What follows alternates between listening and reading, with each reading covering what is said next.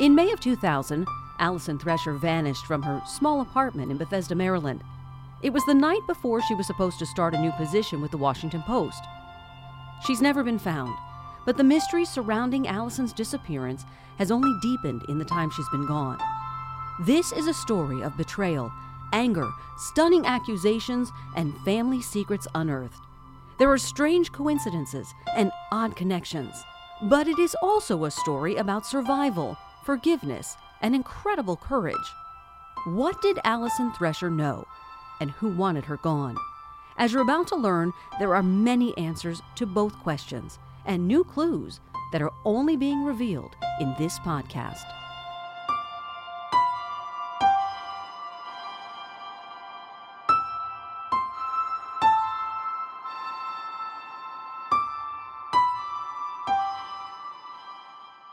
I'm Melanie Alnwick, a reporter for the Fox station in Washington, D.C. When this story was first breaking 18 years ago, we had a decent rundown of the last days and hours before Alison Thresher disappeared. Thresher was at her apartment Tuesday night, but missed a doctor's appointment and didn't show for work at the Washington Post on Wednesday. Even eight months later, despite no sightings of Alison, no activity on her bank accounts or credit cards, it was still considered a missing persons case. Here's Montgomery County Police Officer Derek Baliles from an interview in January 2001. At this point, we don't see anything that leads us to foul play, but our investigation continues because it's suspicious why a woman with all these wonderful things going for her would suddenly disappear. There were more details, significant details, that police didn't fully investigate, and some we're just learning about now. Today, those are leading cold case detectives down a much different path Here's what we know Alison Thresher was last seen on Tuesday, May 23, 2000. She'd had dinner with her parents in Washington, D.C., then went back to her apartment on Sangamore Road in Bethesda, Maryland. Police know she was there because she called a friend at 10 p.m. She sent an email at 11:51, another at 12:17 a.m. That was her last communication with anyone. It's now Wednesday, May 24th. Alison was alone that night. Her kids were a half mile away at her ex husband Jim Thresher's apartment. It was his custody week. Alison's apartment was near the front of the Sumner Highlands community. It's a series of long rectangular brick buildings circled around a central oval parking lot. Each building has a walkway that leads to a well lit, covered portico entrance with large white columns and a big main door with a half window. Alison would park her Volvo right in front of the building, Apartment 103 is down just a few steps from the front entrance to the right of the landing. There are neighbors above and below. Sometime between 3 and 5 a.m., neighbors wake up to terrible sounds. Here's Detective Katie Leggett with Montgomery County Police and her partner, Detective Mark Janney. Well, one person described them as horrible screams like someone was being hurt, which leads you to ask why would they not call the police? But again, it's not our job to Monday morning quarterback. But when a scream is explained that way, I guess you know maybe things would have been different. But and the other one, I, I don't know if it was that graphic. No, that well the the term they used was anguished cries. A neighbor living directly below Alison also told police she heard pacing, like heavy footsteps going back and forth over the floors above. Now, I don't think Mark and I believe that somebody was her at this point, I think it was the, the murderer. But detectives back then misinterpreted that information. More on that in a minute. At 6 a.m., a strange man was seen running through the Brookmont neighborhood where Alison's Volvo station wagon would be found the next day. It was parked on Broad Street near the corner of Ridge Drive, 1.1 miles from Alison's apartment on Sangamore Road. It was seen by um, multiple people who lived in that neighborhood, and he was described as being small in stature, uh, wearing a, a, hooded sweatshirt. It was kind of at the break of day, so the, the lighting wasn't great. But uh, multiple people um, who saw him were throughout the neighborhood and traced him going back in the direction of Sangamore. Neighbors at Alison's apartment complex told police they also saw Alison with a mystery man in March or April 2000, a few months before she disappeared. Police then said he was described at 5 feet 4 inches tall, 48 to 50 years old, possibly of Hispanic descent. It's a close but not exact match to two people in Alison's life. One, Fernando Esturizaga, a Spanish teacher from the children's school. He's 5'4, about 160 pounds, 33 years old. Alison suspected he was having an inappropriate relationship with her daughter. And the man we've agreed to call Evan, Alison's ex boyfriend. Evan, described in divorce records as 5'7, 190 pounds with brown hair. He happens to work as a Spanish translator. It couldn't have been me because after November of 99, I did not see Alison again. And um, I, I, certainly would have been seen up to that time. Mm-hmm. But during the last six months of her life, I, I didn't see her, no. He's been interviewed by detectives a couple of times and cleared. Evan doesn't think very highly of the team that was first on the case. I have to say that with regard to this investigation, um, they have in no way demonstrated their reputation for being a professional investigative law enforcement agency. Um, they they proved themselves to be incompetent, lazy, deceitful, and callous to the people who to whom Alison uh, meant something. When they were active, it just seemed to me they were very happy to bark up any tree except the one that, to anyone who knew her, seemed uh, would have been the most fruitful in terms of an investigation. Today, cold case detectives Leggett and Janney say mistakes were made in the initial investigation. I think there's fair criticism, but I also think you have to look at it through the lens of hindsight. Um, they were going where they thought the evidence was leading them, and uh, it's easy now, 18 years later, to go back through knowing what we know and view things with a completely new set of eyes. Now, here's a freaky coincidence. Remember in episode two, we went through the details of Alison's contentious divorce. Going through court records, I noticed that divorce was finalized on May 24, 1999, one year exactly from the day Alison disappeared. Yeah, that's true. And it, and then she was killed on May 24th, 2000. That that gives me chills. It, it, it certainly freaked me out when I realized that too. Family didn't find out Alison was missing until Thursday evening, May 25th. Sarah Thomas, Alison's sister, got a call from her parents. Then Sarah called police. Sarah tells us while she was waiting to file a missing persons report with an officer in Takoma Park, near her house, another detective called Alison's ex husband, Jim Thresher, and met Jim at Alison's apartment. While I was making the report, the police were at Alison's apartment, and Jim showed up there, and I was telling them not to let anyone in the apartment because it just, I mean, I I felt like, you know, it never occurred to me that she'd been murdered, but I thought, you know, that the their relationship wasn't such that she would want him going in her apartment. I was on the phone, you know, I was talking to this sergeant or whatever he was. Um, in that parking lot who was on the phone with the officers at the apartment. I'm saying, don't let him in, don't let him in, and don't let Jim in her apartment. And he was telling the officers on the scene that, and they let him in anyway. Detectives Leggett and Janney acknowledge that Jim was in the apartment, touching everything they say, and that is a problem for the case today. So I believe at that time it was just a station level investigations who still do missing person cases. They our understanding is that they went out and they called her ex husband and he met them there, correct? Yes. Yeah.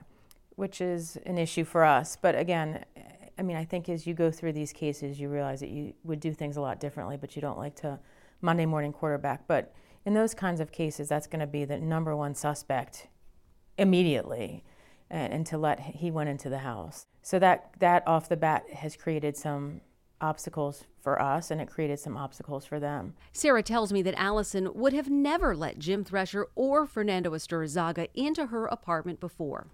In the cold case files, there's no documents showing there was even an attempt to collect fingerprints from the scene. However, if any prints were to be recovered that matched those of Alison's ex husband, one explanation would be that they were left there when he went in with detectives. Alison's purse and wallet were still in the apartment, and there was no sign of forced entry. Her son Sam, now 29 years old, says his mother was extremely careful about security. Totally, yes.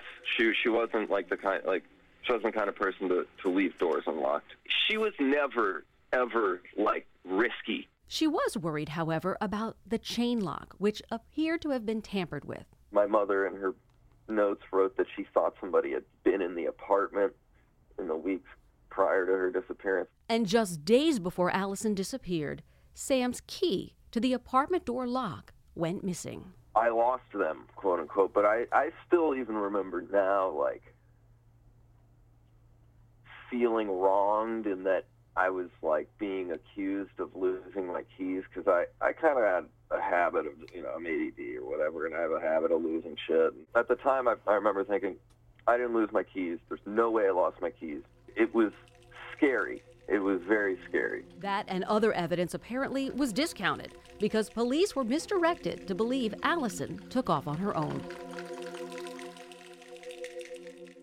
So I understand that there was blood evidence at the scene. So a lot of blood, a little blood? There wasn't a lot of blood, and I think that's one of the reasons that the theory that the police came up with then seemed plausible to them. It wasn't it wasn't a gruesome crime scene at all. It it it wasn't. It was in our opinion something that that again hap- something happened sinister there and then this person took measures to make it look like, like it was a suicide or a distraught person. What we know today is that was what the police looked at it as was a missing slash possible suicide based on the way that the, her house or her apartment was set up when they got in there. What do you mean by set up to look like she had been distraught? It looked like evidence had been tampered with. Um, when we started looking into the case and re-examining the crime scene photos, we immediately became concerned that um, the scene wasn't interpreted properly and we did some follow-up forensic things that um, supported our theory, and we're confident that it, it, was a murder scene. When you say it was set up, how do you, how do you know that by looking at a picture? Well, it, I mean, it was definitely staged, meaning things were placed to look to make it look like the narrative that person wanted the police to get. And I mean, we can't uh, obviously go into specific crime scene things, but I think one thing we can say is there was items that she was known to use that were placed uh, in in odd places and and in odd ways that we were able to disprove would be possible. I know that's confusing, but we can't. In the event that there is another suspect out there, still we can't divulge exactly what the crime scene looked like or what we've been able to ascertain with forensic technology, and we did utilize some federal agencies to do a lot of testing for us. And it's not typical DNA things. It's kind of, out of outside of the box thinking that Mark and I did to get to where we were with the help of a fire marshal um, who had some other ideas. There was no fire or anything like that, but just people that had different ideas about. Can you elaborate a little more? I'm so curious. I don't know. We'd love to, but they're the kind of details that anyone who was involved would know, but no one else would. So it's we can't put that out publicly because it could jeopardize someone coming forward that you know like a copycat or mm-hmm. and it would also discredit um, our belief that only the people that were involved know it. I learned about other physical evidence through sources. Detectives Leggett and Janney have asked me not to reveal that information. But at the April press conference, Montgomery County Police Chief Tom Manger did say this. Based on recent forensic analysis, we now believe the suspect attempted to destroy evidence at the time uh, that the crime was committed inside her apartment. Remember that people heard screams from Alison's apartment between 3 and 5 in the morning. Alison's Volvo station wagon was found about a mile away, parked on a heavily wooded street near the C&O Canal, and that neighbors saw a man running out of that Brookmont neighborhood about 6 in the morning.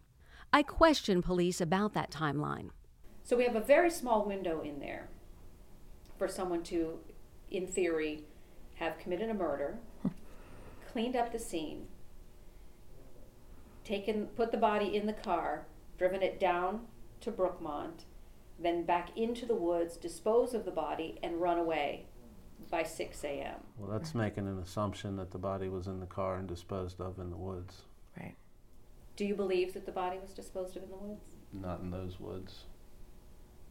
Do you believe that the body was ever in the vehicle? It's hard to say. We definitely go back and forth on that because we did find some things in the vehicle uh, that are curious, not forensically important, but curious. Um, and so we've we've definitely gone back and forth with was she ever in the back of that vehicle? My gut today says no, and if she was, it wasn't for long. Today, Janney and Leggett have another gut feeling about the case. In your experience, would it be physically possible for one person to accomplish all of that? It would be difficult. She was tiny, but it still would be very difficult, and that's why we are still guarding the details of this case the way we are because our, Mark and I's gut is that there's two people involved, at least. At least. Yeah. When police try to develop suspects, the first things they look at are who had a motive, opportunity, and means to carry out the crime. The answers might have been clearer if the questions had been asked right away. People closest to Alison say they told detectives at the time they didn't believe Alison would have driven down to the canal to kill herself. Again, Alison's sister, Sarah Thomas.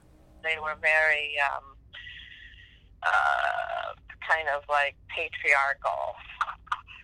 Uh, you know, well, her husband said this or her husband said that. You know, and I mean, here they they they were divorced and in a hugely bitter bitter divorce. It seemed inappropriate. When I went, had to start going through her things in her apartment. I mean, this was not the apartment of a distraught person. This was the apartment of a person who had an incredible amount of creative things going on in her life. Her table was, you know, had had um, encyclopedias like from the 30s with articles she had post-it notes on, you know, that she was using for her her writing. She was working on a novel, which um, somebody said, I believe you told me, um, that someone said that maybe she killed herself because she'd been rejected on this novel, which was completely absurd. Um, she she she does that. I have never accomplished, you know, been so organized or had so many different projects and in my life, you know. I mean, I've never had that level of involvement in in the idea that she was distraught is absurd. Two of her neighbors below her said that they heard screams and sobs and violent um, violent screaming, so much so that they almost called the police but didn't. Um, and you know, so that they heard that from at three in the morning in her apartment. Yeah. So people who commit suicide don't um, fi- have a fight with somebody else. Mm. Um, so anyway, that was just a complete um, cover up on the part of the police. I believe that the Montgomery County Police Department is really trying so hard to make up for that. And I think that's honorable. Um, but at the time, it was disgraceful. Most of Alison Thresher's family and friends tried to hold out hope that she'd turn up somewhere. But as fall turned to winter, Others were convinced she wasn't coming back. Coming up, a battle to defend Alison's life. I left just just shaking. I was in shock. Big questions about the school and a painful admission about a long hidden past. That's that's something I, I deeply, deeply regret.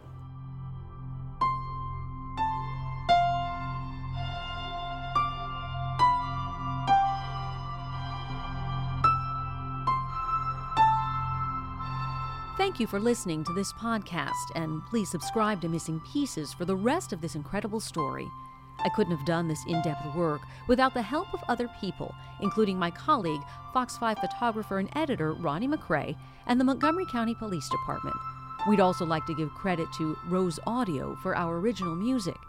And a special thank you to Sarah Thomas, Alison Thresher's sister, and Alison's children, Hannah and Sam. They are survivors and strong, and they're hoping you, the listeners, can help them find Alison Thresher.